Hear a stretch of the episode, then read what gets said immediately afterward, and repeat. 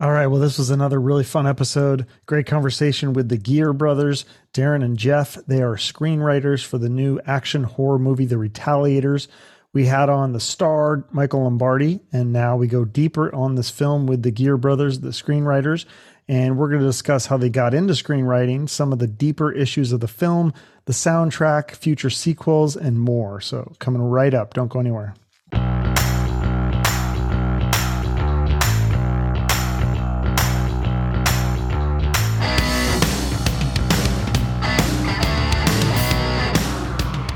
Right. So, how are you guys doing, the Geare Brothers? Why don't you? Uh, I'll let you introduce yourselves for the people who can't see you.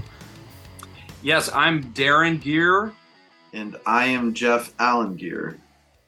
Okay. And together, you're the Geare Brothers, and you made a movie, and we're going to talk about that and uh, some of the other stuff, you cool stuff you guys have done. Um, so I guess it kind of starts out for the movie business. I mean, obviously, you guys grew up with movies and stuff, but uh, Darren, you started in acting. Yes. Yeah. yeah. I wanted to ask you. I know people asked you about Hocus Pocus and bringing on again, but the one that the one that I wanted to ask about was Bachelor Trip because I mean that's like an all star cast, is it not? Like Christopher Walken, oh, Robert oh, Wagner, yeah, Morgan yeah. Fairchild, R- yeah. Rutger Hauer, and uh, what's her name? Christina Lakin, Lake, the girl from Step by Step. Lakin. I know, I know. Uh, it, it's it's funny. Uh, yeah, I I, I ha- uh, that the first of all, to have worked with Rutger Hauer, like I can't even explain what that meant to me, even at that age, because uh, I mean, I always say uh, two the two best villains of all time are Roy Batty from Blade Runner and uh, uh, uh, John Ryder from The Hitcher. You know, it's it's Ooh, it's yeah. just he you know, he he that, that guy's such a legend, and he was the coolest guy. I got to hang out with him for uh for months on this island. Uh, yeah, I won't comment about the film, the quality of the film, but uh, yeah, I was uh, I was in a movie with yeah, it was a lot of great people there. Christopher Walken was was uh, it, it was a, it, another real treat. He was a complete character, and I got to spend a lot of time with him. He played my father-in-law in the movie, so pretty much all of his scenes were with me, and uh, he was he was the the crazy stories you hear about him in interviews. I got to experience it and it was hundred percent as quirky and and kind of funny as as you would imagine it to be. What like he's is he telling a story like about a watch like in Pulp Fiction, kind of quirky or what? Yeah, you know it. it yeah, what was that? What because you have a great story. Yeah, it was there. So he he was there when he came to the island. It was obviously a really big deal. Everybody was was um freaking out. I mean, because it's he's you know he's such an icon. He's so singular. So like just he he kind of you couldn't not be starstruck around him um, because he's so Christopher Walken. I mean, there's no that's his that's right. his hair, that's his voice, it's him. It almost would feel like it's like an impersonation because there's so many.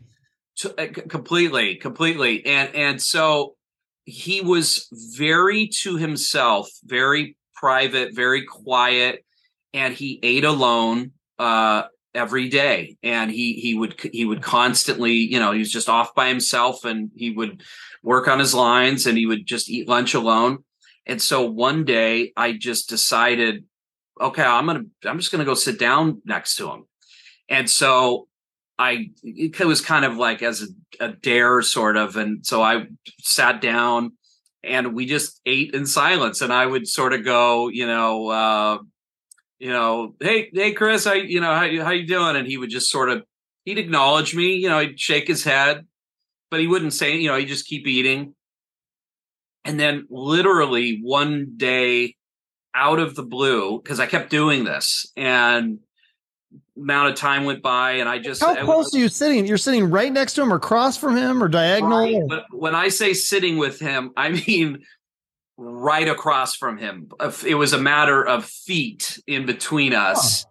And eh, eh, but he was just so quiet and to himself that you know uh it, it, it's and it, we were and it was funny because we were doing scenes together Yeah. And he still wouldn't, you know, like it would be in between shots and and I would talk to him. I would say hi or I'd say whatever, and he would just kind of nod his head. And but he was that way with the director too. He was that way with with everybody.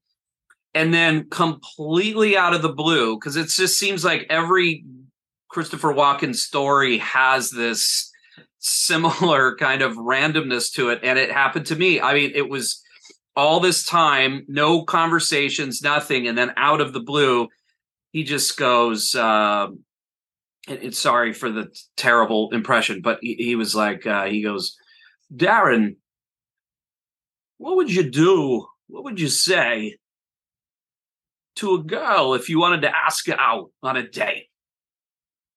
And, I mean, out of the blue, just out, what would I say? And and mind you, every girl in any vicinity was drooling over him because he's just again, it's it's who who he is, and I mean and I'm just sitting here going like, what? What the fuck do it? But what's funny is that's what he wanted to talk about, girls. That huh. was the opening. He wanted to talk he wanted to talk about girls. And so what was funny was that's how I got my in. And then I would dig into all the stuff I really wanted to get into. I'd be like, okay, how many, how, you know, how long did it take to shoot that scene in Pulp Fiction? And what was Deer Hunter like? And the, the you know, the big scene with the Russian roulette. And so, yeah, that's my, my, uh, my, my Christopher Walken story. But yeah, that was, that, that was a trip. Damn, that's badass. So how long did it take to shoot that scene in Pulp Fiction? God, I'm trying to remember. You know, it's I, I, I, wish I had. You know, I remember all the silly stuff. I don't remember any of the good the the the gold he gave me, but you know, I don't remember. And and you know, I've yeah. seen so many uh, interviews and read so much stuff that who knows? I'm probably mixing it all up with okay with what I've read anyway. So you were you trying to be a professional actor, and then uh, how did why did that fizzle out, or are you still trying to be a professional actor? No, no, you know, yeah, I movies were my passion at a really really young age. I was sort of an encyclopedia um, of of film at a at a real young age. At 9 years old i actually worked in a video store. Um, i i went to i went to school kind of far from where we lived. Um, jeff would have been real young at the time. And i I uh, there was this little Circle K kind of you know uh, uh, gas station, you know, little sort of corner, and there was this mom and pop video store, and I used to hang out in it every day. I used to you know ride my skateboard, go in, and I would just look at uh, endless you know VHS and study everything, and I would memorize everything. I was in there so much that the owner uh, he was this really sweet, uh, sweet guy. His name was Frank, and he and one day he just said, uh, and he barely spoke English. He he spoke, uh, I think it was, I think he spoke Chinese, and he just said, "Hey, you're you." Basically, he was like, "You're in here every day. Uh, how about you alphabetize the tapes, and I'll pay you in movies." and so he uh so i i used to come there after school i would alphabetize i would organize and then i got to take any movies I wanted home with me. So I was in love with film at a really young age. I got into acting. I did take it really seriously for a while. I was pursuing it. Um, and I was very passionate about it and and and all of that.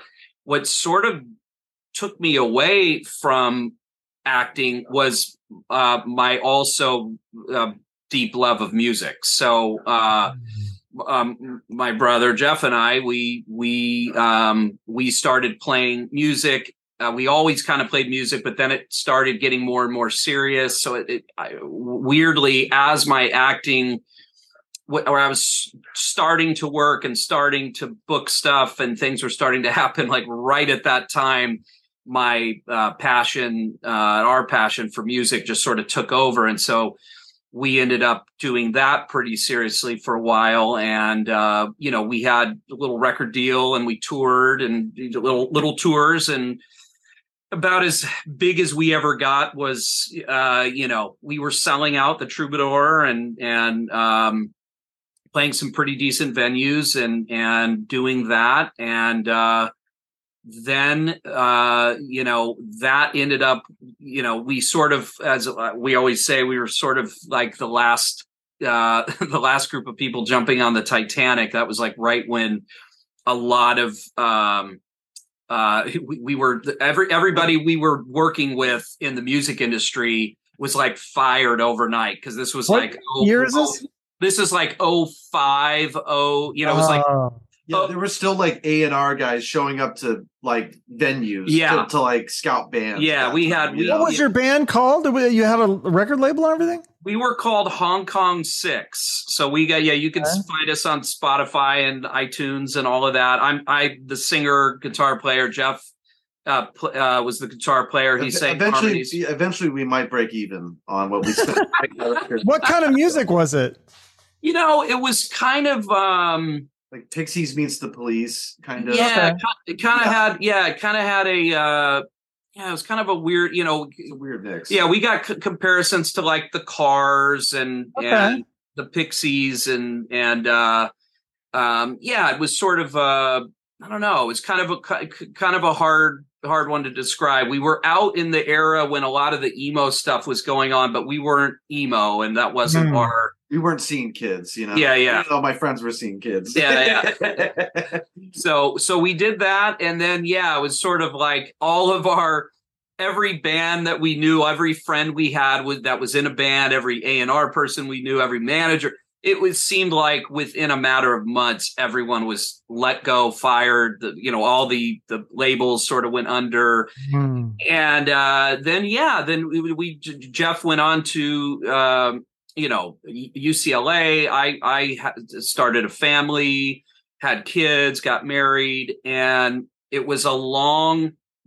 All through these years when Jeff and I were younger, we used to make short films. We used to, uh, we always made films uh, literally just to make our friends laugh and entertain each other. And we, we were just always hardcore, you know, exploitation fans and, and genre film fans. And, and, uh, and uh, over the years, we always said we wanted to write and we wanted to, um, you know, w- w- we sort of fantasized about actually writing a screenplay and like four years ago, four or five years ago now, I guess, five years ago, literally, I just called Jeff one day and said, Hey, I know we've always talked about it. You want to just not tell anybody and just do it? And he was like, Yeah, let's do it. And that was it. That, that was, I mean, just com- we literally didn't tell other other than, you know, people very very close to us. We pretty much didn't tell anybody.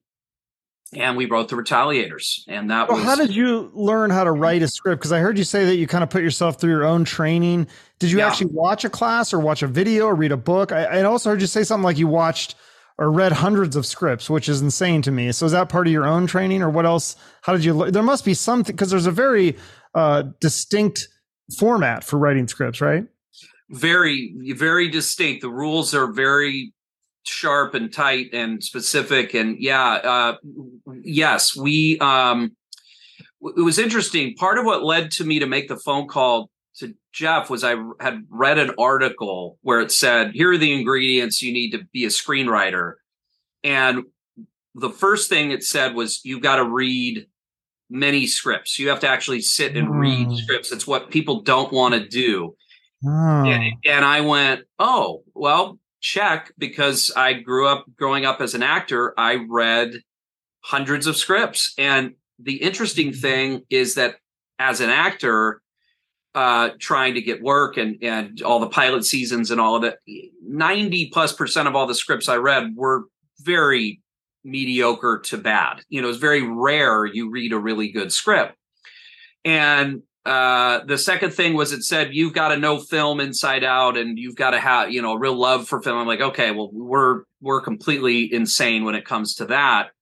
And then it, was the third thing I think was something about knowing some fundamentals, and that was like the one thing Jeff and I didn't have. And so we read many books. We we took many. We we watched an endless amount of lectures and uh, interviews and, and and really really dove in because we knew we had a lot of things sort of uh, piled up as far as our own education, but we knew it's like, okay, well, let's put some formal um, understanding into it. And and you know, Jeff, what what were some of the stuff that resonated with you? Yeah, well, yeah, especially when we first got into screenwriting, it was. I mean, it did seem like it was something magical that happens. You know, it's like you either have the magic or you don't, or, or something like that. But I remember, so for many years, like, of course, I would have loved to have made a movie, but I, I didn't think I had that. Maybe I, I didn't have that kind of magic or whatever.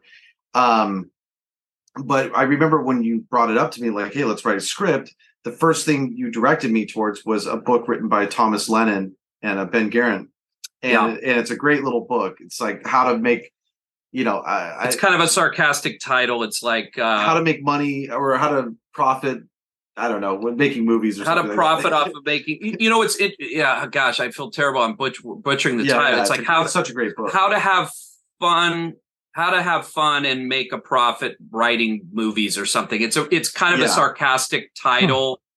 Um, but they what, made it really fun. Like, well, yeah. It, well, what it opened my eyes to was like, oh, okay, this is like anything else. You know, I mean, even with music or there there are tried and true ways of, you know, there are well worn paths to follow to like go, okay, uh, this will guide me as I go along in doing this so once we had that, it was like, oh, so we just, you know, we can come up with a story, characters, and you know, let's just try to fit it into these like molds that are out there of like, this is what a script should do. This is how a movie should go. You know, you have the opening image and inciting incident and you know, so on and so forth.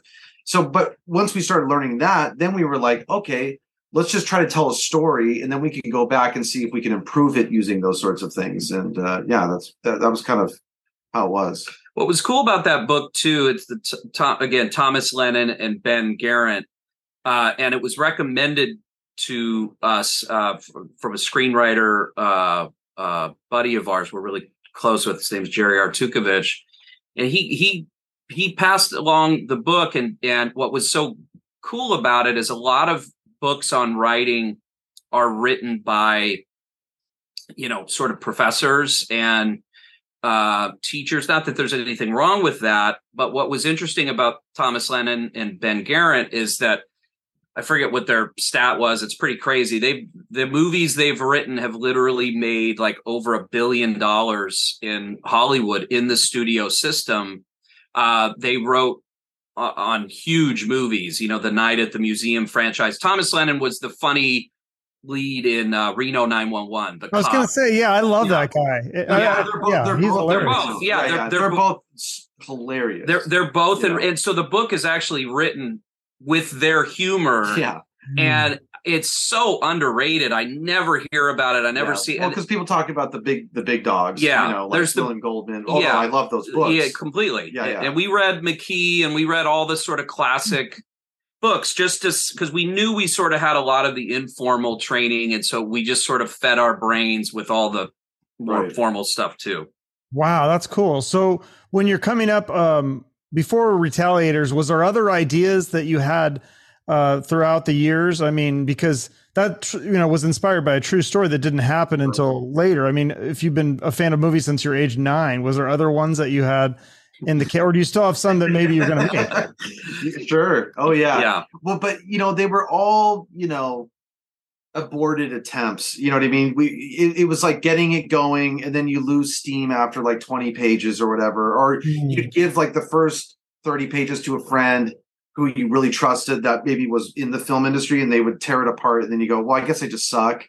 Hmm. You know what I mean? And um, and even when we started this process where we were taking it very seriously i was like looking at it like a craft as opposed to i just love movies let me write mm. we, we, started looking really as a, as a craft you know wanting okay. to build something that people could that are in the craft too can appreciate you know uh, uh, on that level um, we had some ideas that we ditched before the retaliators that didn't a lot of it we get so far we'd end up in certain puzzles and we and then we get on to another idea and then retaliators was just one that it kind of started like the other ideas where we thought um, oh this is a great idea and then we start fleshing it out but as we started fleshing out it's like it just wouldn't stop it was hmm. like oh no that that leads to this great idea that leads to that great idea and then before we knew it, it was like we, I mean, we had a whole like universe of things that could be happening.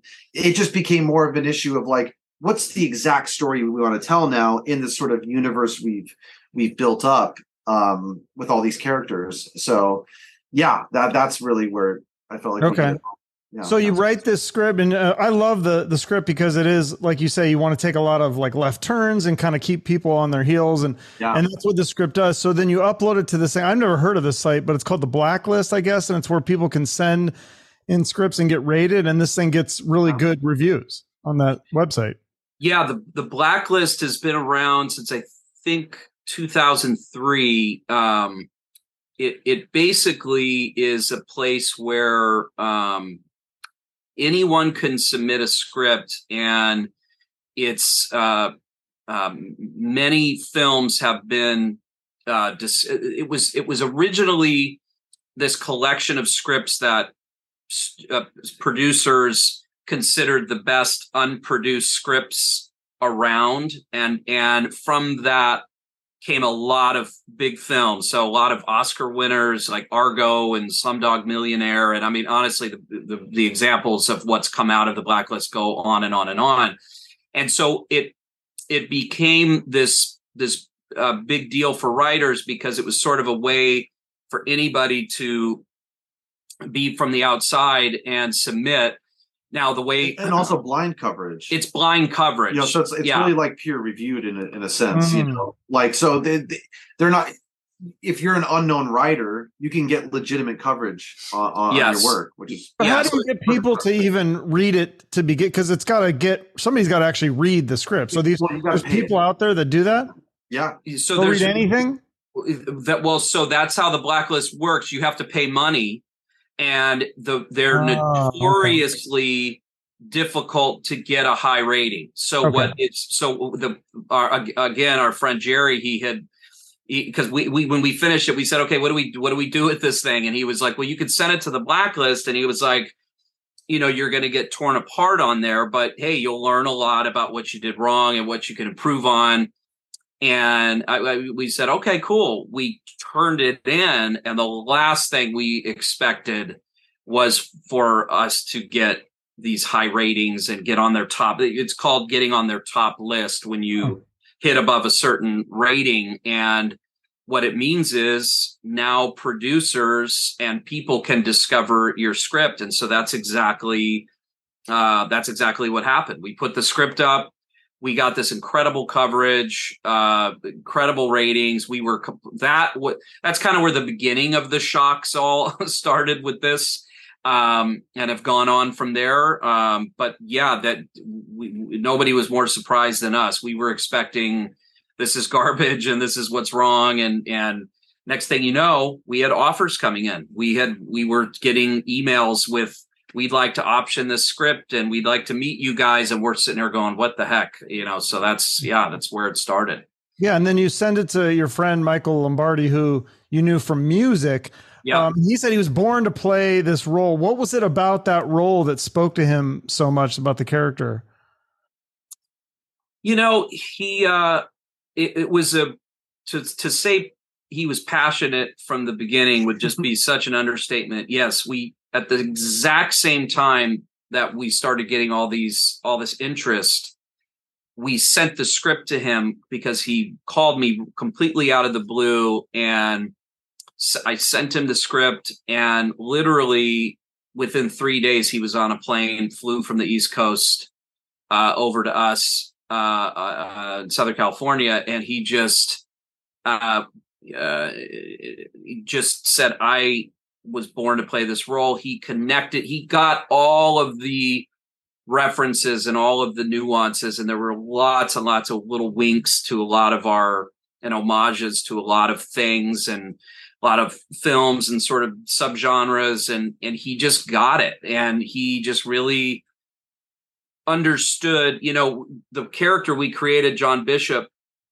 is a really kind of like a throwback character in that he's not cynical at all. He's he's in earnest, almost like a like a Jimmy Stewart, Frank Cap, a good guy in a Frank Capra movie. You know, he's he's a legitimate, um, we we didn't want any sort you know any sort of um like hidden nefarious background, you know, that he's hiding beneath his, you know, yeah cloth, you know, Yeah. you know, We- his closet or something. it, it was like Tom, like like Tom Hanks, early Tom Right. Hanks, or you know Frank Capra, like that sort of thing, and he just got it. And then the other weird part about the character was that we it was written in the script that that when he was uh, at his at, at his uh the in the first church scene, it said he's a rock. He's he's a pastor. It says he's a rock star in this little corner of the universe. The whole community kind of gathers around him and loves him, and he's sort of uh, and he he got that. He connected with that. And when you watch his his performance in the film, I mean, he just he embodied it so uh just so perfectly and and uh i mean we were there on the set watching it and it was unbelievable to watch Yeah. So explain how, because he had to help direct it because it was filmed during the lockdown or whatever. So, and there's like three directors. So explain how you shot that with three directors. That must have been tough. yeah though it, it was uh t- to say tough it w- is is again another crazy understatement because it was just when we say early days of lockdown i mean it was we were in the forest uh when march of 2020 hit Mar- you know the, when lockdown literally happened.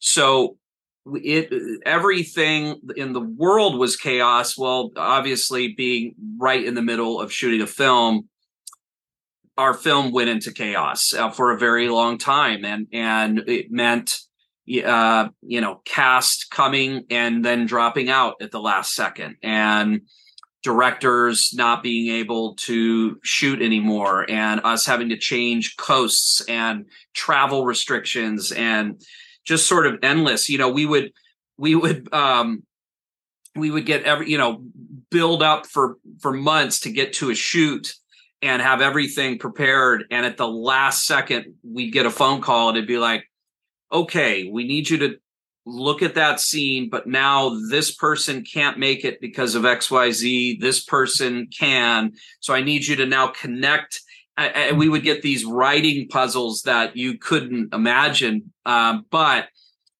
thankfully truly thankfully because of michael being the the guy that was always there and carrying the torch through all of the, the, the craziness he was able to we were able to constantly and, and bounce ideas off of him and we collaborate with him just incredibly well.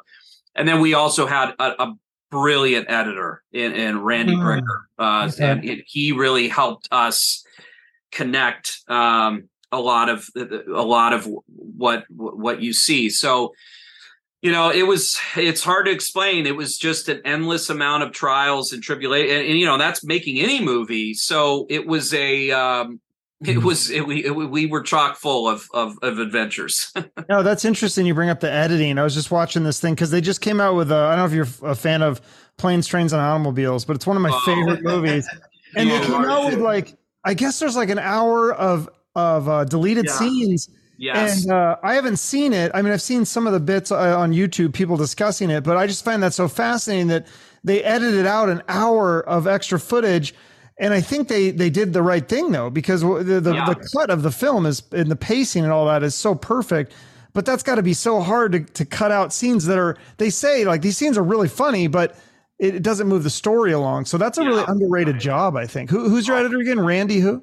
his name's randy bricker and Randy he- Bricker. Okay. Yeah, and you talk about a, a legend. I mean, he literally has been in. These are all the franchises he's edited films in: Halloween franchise, Wow. Hell, Hellraiser, two Child's Plays, uh, Texas, a Texas Chainsaw Massacre, and he actually is the editor on the Chucky series right now too. Oh, yeah, that's cool. Um, Yeah. So this guy's just got incredible, incredible uh, talent, and yeah, editing is just everything. And especially when you've got a movie, our movie has some. There's some complexities going on. There's some, like you were saying, there's some turns that need to happen. There's multiple, uh, you know, genres that are sort of blended, and so Mhm. yeah, the editing is was absolutely crucial. Yeah. So, I mean, I had Michael on and, and he was telling the story uh, of uh, your sister. The the what's which not it's not a true story movie, but it's inspired by the right. true story of what happened to your sister. And he explained that whole thing. And um, you know, she was attacked and raped, a horrible thing, and they catch the guy ten years later. Um, I was just curious, like, did the did the police give any advice with something like that? Like, how can people prevent an attack like that? Was there anything that she could have done, or is there anything that she does now? Like, does she carry pepper spray or a gun or like what kinds of? I mean, that's just such a horrible thing. Like, how can we prevent that from ever happening? Right. You know, that's a that's such a good question, Chuck, and you know, it makes me makes me realize I I I actually would like to know the answer to that. Um, you know, I, I don't know. Um, I, I don't know what from from a sort of police standpoint what the um advice would be. You know what had happened was uh yeah she was walking home alone pretty close to her house and was tackled into a ravine. You know i i, I don't know. You know certainly i, I don't think things like pepper spray can hurt. I don't think uh I think tr- trying to not be alone in the middle of the night obviously right. has got to be. Uh, w- would it have been different if she was with a friend? You know, and what's hard is that in this situation, she wasn't walking miles away from her house, so it's hmm. very reasonable to think, yeah. "Oh, this is my neighborhood, and I'm I'm just up the street." But yeah. it just it just shows you, you know. Uh, so you know, I, I don't know. That's a really good question. I, I don't have a actual like you know technical answer, but sure. Yeah, I'm sure there's tips and things that people can yeah. Google. I was just curious if they told you anything because uh, so like in the scene in the movie, there's a scene where the detective tells the dad about what happens to his daughter. Is that something that you guys had to live? Like, did a, a detective have to tell you about your sister, or did a family member call, or how did you guys find out about it? No, no, we found out through. Um, I, I my sister tells the story of her uh, of our dad having to go to the hospital because see she was she went out into the road. She flagged down a car. They called an ambulance. She was taken to the hospital. Again, remember, this was the middle of the night. Mm. And this was, I don't think she had a cell phone. I, I, don't think she had a cell phone on her. And she was left for dead, right? Because the guy strangled oh, yeah. her, and yes. he thought he probably thought he killed her. Oh no, no, it was it was uh, the uh, the the the she, he was convicted of attempted it was attempted murder because mm-hmm. it was uh no question it was a belt around her neck and yeah she uh she had to be very clever to get out of the situation alive yeah. Um, it's typically not a not a thing most people survive that kind of attacks that kind of stranger attack um so yeah so that scene happened with in real life um uh, my dad actually showed up at the hospital and, you know, I've, and, and it's interesting bringing up my dad because it was through having conversations with him that is was the original impetus for the retaliators uh, plot you know the idea of what if there was a service for family members uh, that of, of family members of crime victims what if they were offered uh, the opportunity for a minute alone.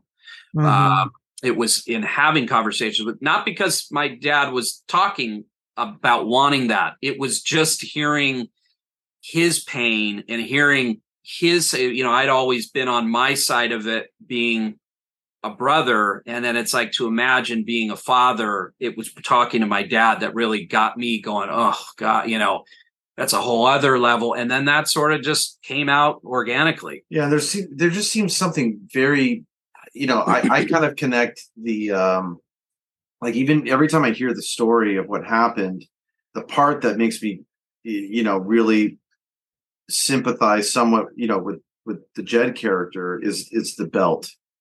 You know there's something deeply sadistic about yeah. somebody wanting to inflict harm on innocent people that way and wanting to kill them uh, and I felt the same way about the zip ties. It's like once yeah. you see the zip ties of the retaliators, it's like there's just something that's extra cruel and sadistic and sort of uh, about that. And um, yeah, it was, it was really hard.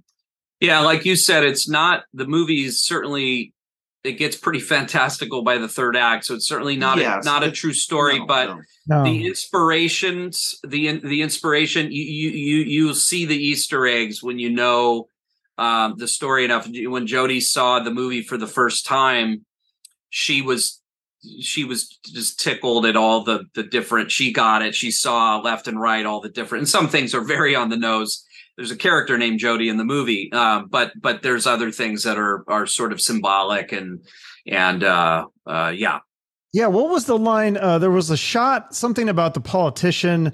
Uh, he had no balls because he let one of the guys get out of jail early. Like, do you think that is some is an issue right now with uh with some people being too soft on crime? No, no, no, no. I mean that really. that character was sort of a, you know, um, you know, that character sort of. Ha- ha- you know, here's what we what we went into this to the script with, and we i think we stayed really true to it throughout the entire making of the film, which I'm one of the things I know both of us are really proud of you know, we did not want to in any way telegraph any sort of message or any sort of um we didn't want to moralize. no, we didn't we didn't want to moralize or or or ideal like here's our political message, Yeah. and here's the here's the film that's going to carry it. You know what I mean? We're just our aesthetic when it comes to film and cinema. Like we love, you know, it's you know, it's like, Like Jaw, Jaws, and and and it's it's. uh I, I we, we're we're really big into cinema for the sake of entertainment. There's a place for cinema that that is there to sort of, you know, maybe make you think about life in a different way or or to sort of you know pose very kind of grand questions um we're just sort of fans of of having things be understated and sort of in a way fair in a way sort of just open and not not judge it we we knew Letting characters be the characters, Yeah. instead of using them as a as like a a microphone for our own Yeah. you know, voice on an issue. You know, no, it's like but it is I some of those things are, yeah. I want to, and I and I understand like that's something that happens in the film, right? The guy gets released from prison, um, but that being said, it, I I didn't really see it as. I mean, certainly things like that. I mean, not as exaggerated, but certainly things like that happen or and can happen. You know, the justice system doesn't seem to uh, work. You know, uh, where maybe someone who's committed a violent crime gets away with a violent crime. You know, Well, yeah, I thought because I felt like that third act was a whole commentary on the prison system, how the people are turned into mindless beasts, and like it was Yeah. just you know like it kind of made you think like is it more humane to maybe just have these people uh, you know have the death penalty, or is it is it better to have them in, Right, right life in prison? And if they are in prison, I mean. Is that kind of like? I mean, that's Yeah, like, yeah. I- in this movie, I would rather just be dead than be in that. prison, you know? I mean, well, yeah, that's well, I yeah, love we're- that. well, we're almost like Yeah. we're, in a, in a way. I I, I Yeah. like your reading because it's it's almost saying like, hey, criminals, wouldn't you just rather die than go to prison? You know, well. Like, that prison, I mean, especially. criminals to be pro uh, Yeah, death yeah. penalty or something. But no, I don't think we were we were going into it like, hey, I'm pro death. But I've actually I don't think I've ever really we've never gotten into like a discussion over like the morality of the death. Yeah, I thought that was the whole thing of the movie. Was like it was like this No. struggle with the guy, like you know, w- when you're pushed to do the right because he's trying to be a good Right. person. He's always trying to do the right thing, Yeah. and then he's pushed. It's like eventually, sometimes you can't always be a nice guy. Sometimes you got to fight back, and that's kind Right. of what I what I gather from the movie Yeah. is kind of the message. Not that I know it's a light film, it's fun. And it's Right, uh, you know there's right. eyeballs being popped out. So, I mean, there's you know it's funny. It's like it's, it shouldn't be taken too seriously, but at the same time, it's like it does kind of bring up that issue. I think. But but Chuck, what I what I love, I love that you you're you have things that you're taking from it and things that are speaking to you, and I think that that's really cool because Right. I- you know the we we made the decision to we wanted these uh, yeah things like you know death penalty and justice and morality we knew we were playing with these things we wanted to just truly show these two characters uh two characters that were sort of mirrors of each other that both come from a good place, but they made very different decisions, went different ways. And we really just, you know, Now trauma warps people. Yeah, too, you know, yeah, and- can- I- Mm. a lot of we, we, we wanted it to be something that you kind of wrestled your mind around with and something that you could discuss afterwards and and get into conversations like this because uh these are tricky conversations you know Right. th- th- looking at issues like the death penalty when i'm hearing you going through those reasons what prison can turn people into. prison you know i- issues like prisons and and ref, cr- criminal reform and and and death penalty these are difficult issues these aren't easy uh f- fixes you know there's a lot of nuance there Right. and when you start entering emotion into it and trauma into it and when it hits close to home and then you yeah you know those are all um uh you know so so i yeah i i love that you're you're taking things from it but yeah that our intention was never to have a actual message be transmitted out you know that's I just, feel like it's the, the world today. It's just we see everything through a lens like that where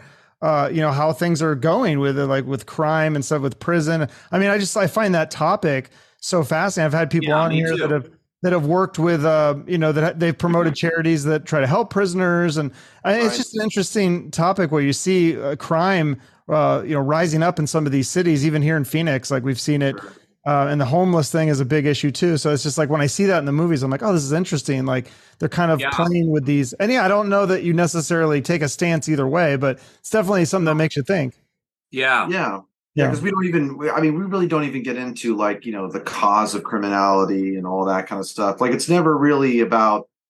You know, I, again, I just don't think we were trying to make a a definitive statement on, but kind of putting the issues on the table and show you some characters who made interesting choices Well, about and- it, and the and other- seeing and seeing how it kind of goes for them. the, the other thing too one guy learns something about himself. Yeah. You know, he, not to always be a pacifist. The other guy learns that, you know, he, maybe he never learns it. You know, I don't, it's debatable whether Jed really learns his lesson. where you know. where you where where this debate always and this these kind of topics always get very tricky is once you start digging into things like you know um uh drug you know drug related offenses or um you know nonviolent crime or maybe crimes of passion things like that what probably we like the majority of crime, what- if you think about it. what you know, we what we very desperation. Yeah. and, you know, Well, I think we- also forgiveness too is a is something Yeah. like I just had the guy. I don't. Are you, are you guys familiar with Static X? And oh yeah uh, oh, yeah. yeah okay, so you know the guitar player. You know his story, like how like he. Okay, yeah. So Google this one, but yeah, he was he was in a lot of trouble because he he had sex with like a 16 year old girl or something. He was arrested. He went to jail. He's Oh, been wow. out. He's been out of prison. He's been Yeah. uh, clean and and not d- committed any crimes for like 15 years or something like that. I had him on my show, and of course, I, I got backlash for that. Uh, but you know, and I kind of was like, I, I was on the fence about doing it, but uh, you know, my good friend uh, put in a word, said, "Look, he's he's changed. He's a different man." So it's like, at what point do you let people? That's what it kind of makes me think about.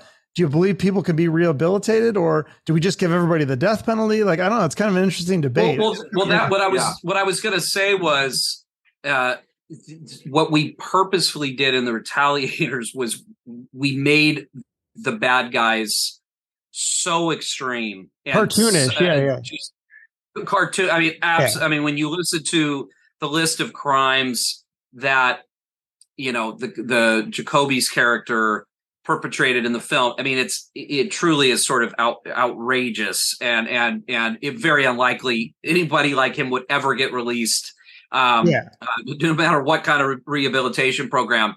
So the there there is you know jeff and i have gotten into conversations about there's sort of a like jeff said the majority of kind of criminals and, and kind of crimes. And then there are that very very small percentage of very extreme cases where i think universally most people most people would have agreement that yeah that person is a monster you know?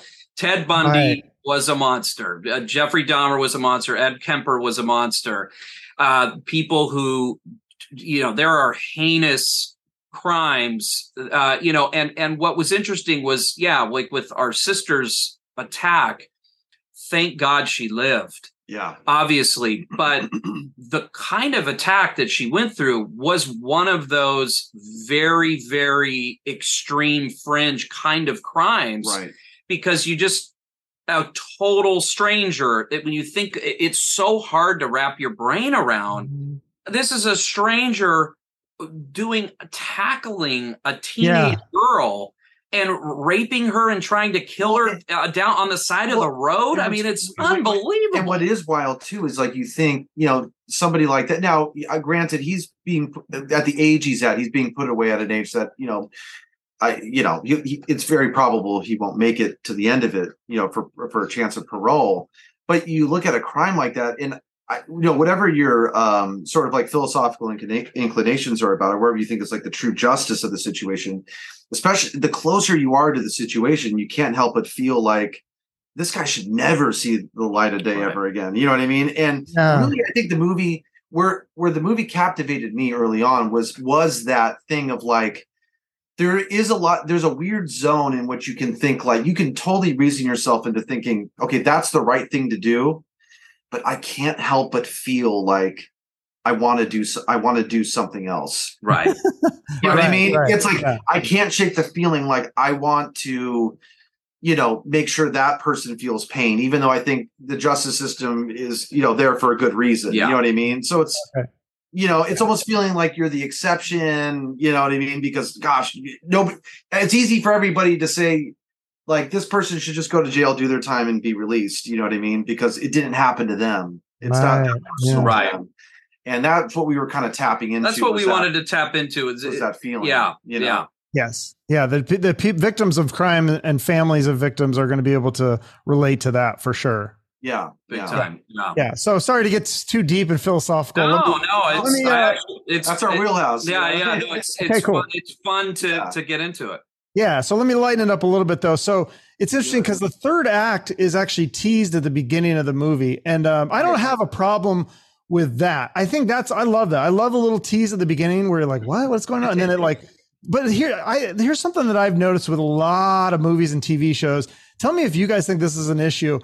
Everybody wants to do like a Pulp Fiction where all the scenes are completely out of order. Sometimes there's like multiple timelines going, and it's just getting so confusing. Why is every movie and TV show doing that? Have you noticed that too? Good question. Yeah. No, totally. I look. We we. It's funny you bring up Pulp Fiction because I think Quentin Tarantino is certainly a hero to us as he is Sure. to many filmmakers. But not everybody's Pulp Fiction, or not, Not everybody's- Not every script is How- that kind of story. And a lot of these stories are just they just need to be linear. They don't need to be jumping around. It doesn't make any sense. it, it, it's all about you see for us the and there is a little bit of rule breaking in the retaliators. Maybe that's an understatement in terms of like flashbacks and we do have a little bit of a disordering thing.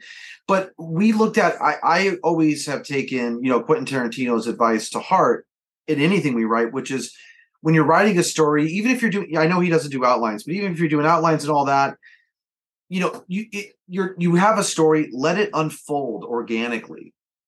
You Yeah. know and i think the way that we wrote it it felt organic yeah. you know what i mean I'm glad they didn't go back. You didn't go back and forth. And I, I just that's my pet peeve with because we weren't trying movies to and be TV shows now. we weren't trying to be clever for the sake of being clever. We Yeah, we had yeah. a story we wanted to tell, and we wanted it obviously, and we, we were putting all of our effort into letting it unfold in an interesting way, you know. And so I well, think I that was I the, think one of the thing where the where guiding light. yeah, and, and where, and where I hear you, Chuck, is is, and I feel like this is being done to death these days. Is every movie or show starting at this later action point and then then coming back and then actually starting the story and then you don't know you know how long it's going to take till you get there They they jumped from so many different. I think it was Yeah. the maybe, and I love the Jeffrey Dahmer show, but I feel like that might have been one of them where they jumped around so. There's so many shows Yeah. like that where they jump around so much Yeah. you're you're confused, and I'm like, long what as you is the the point? Well, yeah. the other one, Yeah. even though I really loved it, was the one about that serial killer in uh, Europe. Uh, it was like the snake one. Oh, Oh, the the, serpent? the serpent. It was great. Yes. That's another one. Yeah. I was confused for like Yeah. the first three episodes. Like, where am I on the Yeah. timeline? Yeah. Like, I, I, this is captivating, It's but true. just let me know where I am. God damn Yeah. it! Yeah, that's true. I just don't see the point of it. So I'm glad you guys didn't do that. I like the tease is cool. I like that. That's like one tease is Yeah, yeah. good. But yeah, people overuse that. Um, so one thing that uh, that was cool about the movie too is that it makes it a throwback. It was the soundtrack being a big part of it, and then you've got the rock stars in the roles and stuff. But uh, you know, another thing that I thought was kind of interesting that was symbolizes that it was a bit of a throwback and it kind of an '80s movie is that you actually show nudity. That is not something that's done a lot in movies. Is that a decision that was written into the script, or is that a director thing? It was Yeah, a hundred percent written. Yeah, Yeah. yeah.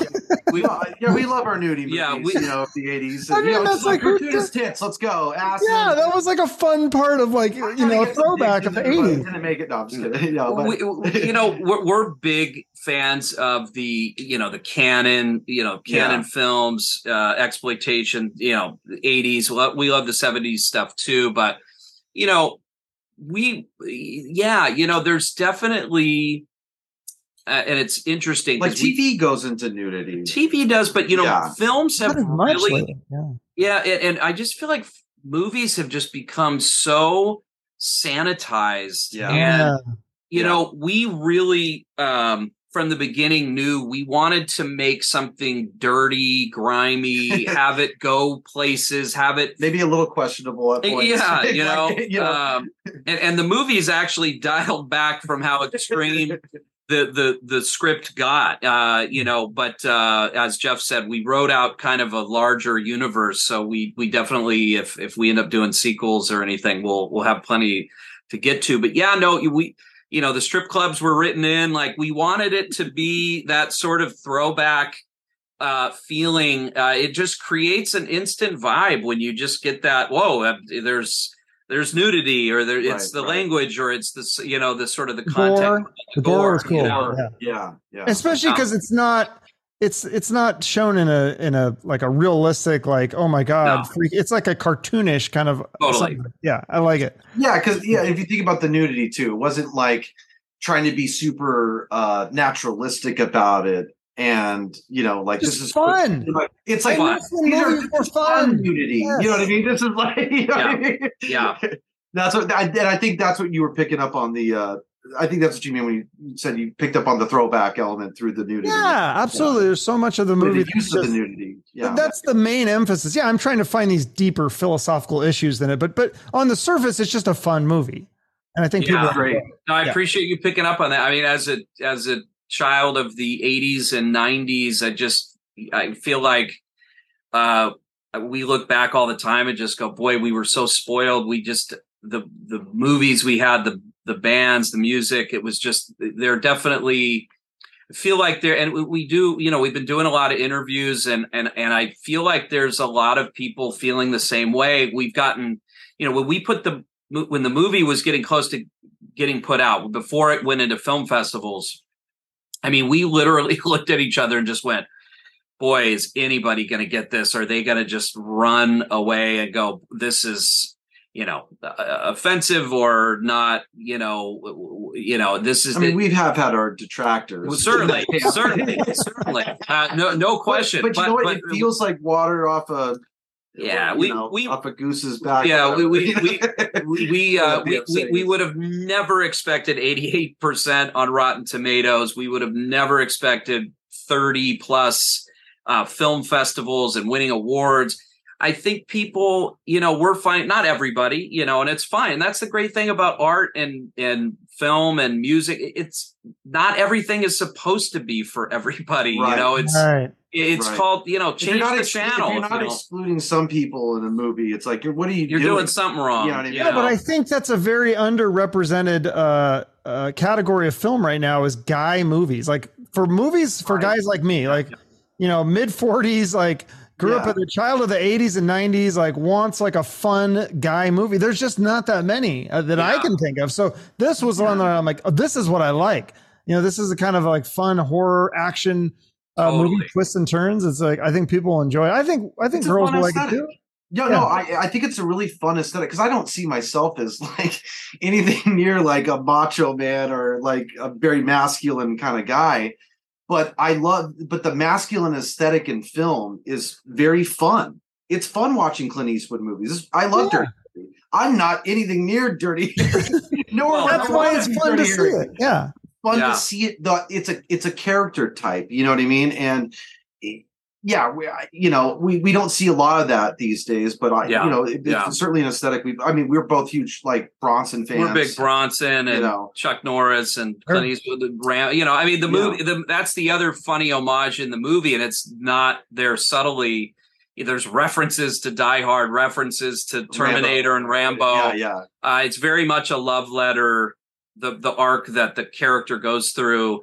We wanted it to feel at the beginning of the movie like this would be the least likely person that could turn into an action hero that's actually kicking actual ass in the movie. But you know, Michael again, credit to him pulling it off. I mean, the fight scenes at the end and the right. uh, all the stunts and everything that was all him and uh, and and it, it, I feel like it worked really well. But yeah, we agree. I mean, I, I there's just uh, I think you know we're, we're happy to fill that void because I I think it is it is missing right now. I think it is you know just sort of just having films there for the sake of entertaining. Yeah, and, not know, not all films are propaganda, you know, and I mm-hmm. think that's in people who enjoy films, they understand this. Like you can watch these characters and it's not a training manual on how to go out in the world and behave. Right. Exactly. No, That's no, no. it's It's supposed to be there. you fun. can throw you, You can know? throw on Commando and Predator and everything's going to be okay. you? Oh, Video of like,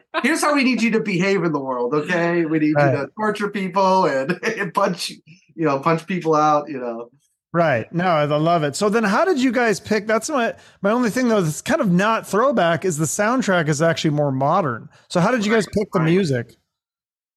Well, we didn't. Yeah, we didn't- Yeah, oh, we didn't didn't. pick the music. We didn't pick the Not music. personally, Not us. yeah, Yeah, yeah, not us personally. Um, that was, you know, very much the brainchild of Allen Kovac, who is the um, who who owns Better Noise. And- Oh, and- right. Okay. Because he'll produce it, right? Correct. Yes. So Michael brought when Michael Michael Lombardi basically came to Jeff and I and said, "I'll get your film made." Um, and one, you know, one of the people he went to was Allen Kovac. That was the person he went to, really, and it was. You know, uh, he showed him the script, and Alan had just had success putting out The Dirt, which he co-produced um, for for Netflix, obviously, which was a huge hit on on Netflix. And so he was he had kind of gotten you know uh, gotten in in in you know gotten the bug doing that, and then when he read the Retaliators. His vision was well. At first, it was let's go for a big soundtrack. Let's you know let's do that again because, like you said, it's such a great throwback that just again another thing we miss uh, dearly and loved g- growing up with all those cool you know Lost Boys and Last Action Hero and and you know all the, all that stuff.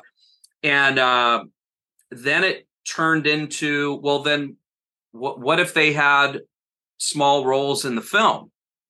And so a lot of a lot of TLC went into that. You know, we spent a lot of time looking at the roles, what would make sense, and and Michael put a lot of attention into curating that, and we had definitely input.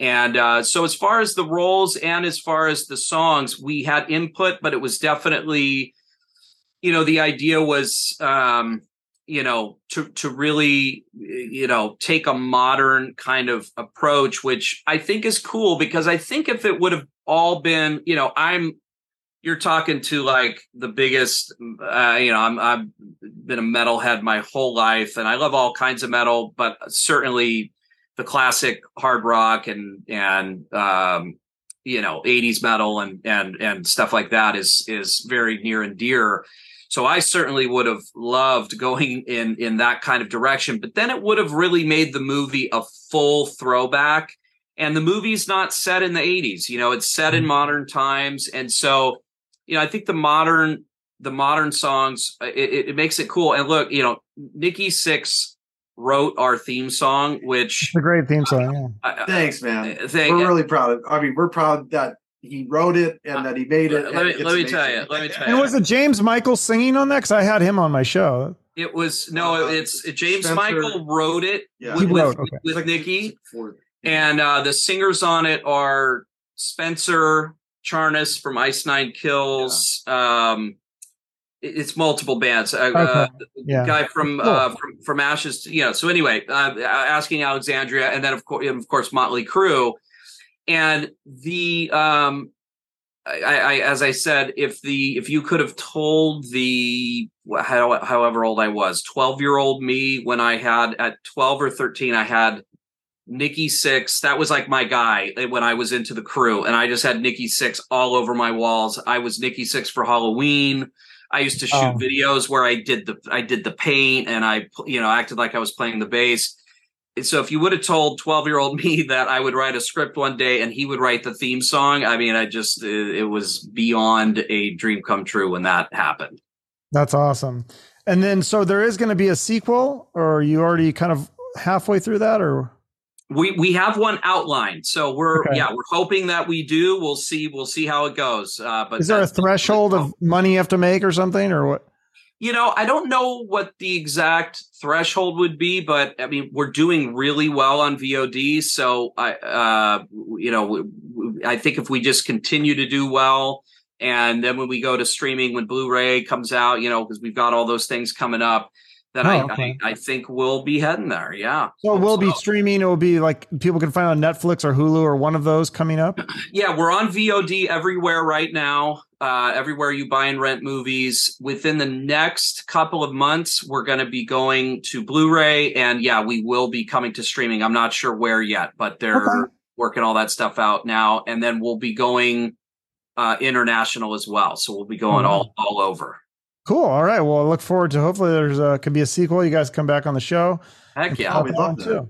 Yeah, and then um, I always end each episode promoting a charity. Is there a charity that's uh, near and dear to your heart that you want to give a shout out to? Yes, yes, uh, we we definitely uh, would love to. Um, there's uh, there, it's called the ADAA. It's Anxiety and Depression Association of America. Um, what's great about them is um, in in in sort of tribute to Jody. Um, because the attack was one thing, but it was it, uh, was as horrendous as that was. The PTSD that followed was was uh, something that went on for a very long time. It was a huge trial f- for her, to say the least. Um, so uh, ADAA is a great resource for people dealing with uh, post traumatic stress disorder of any kind.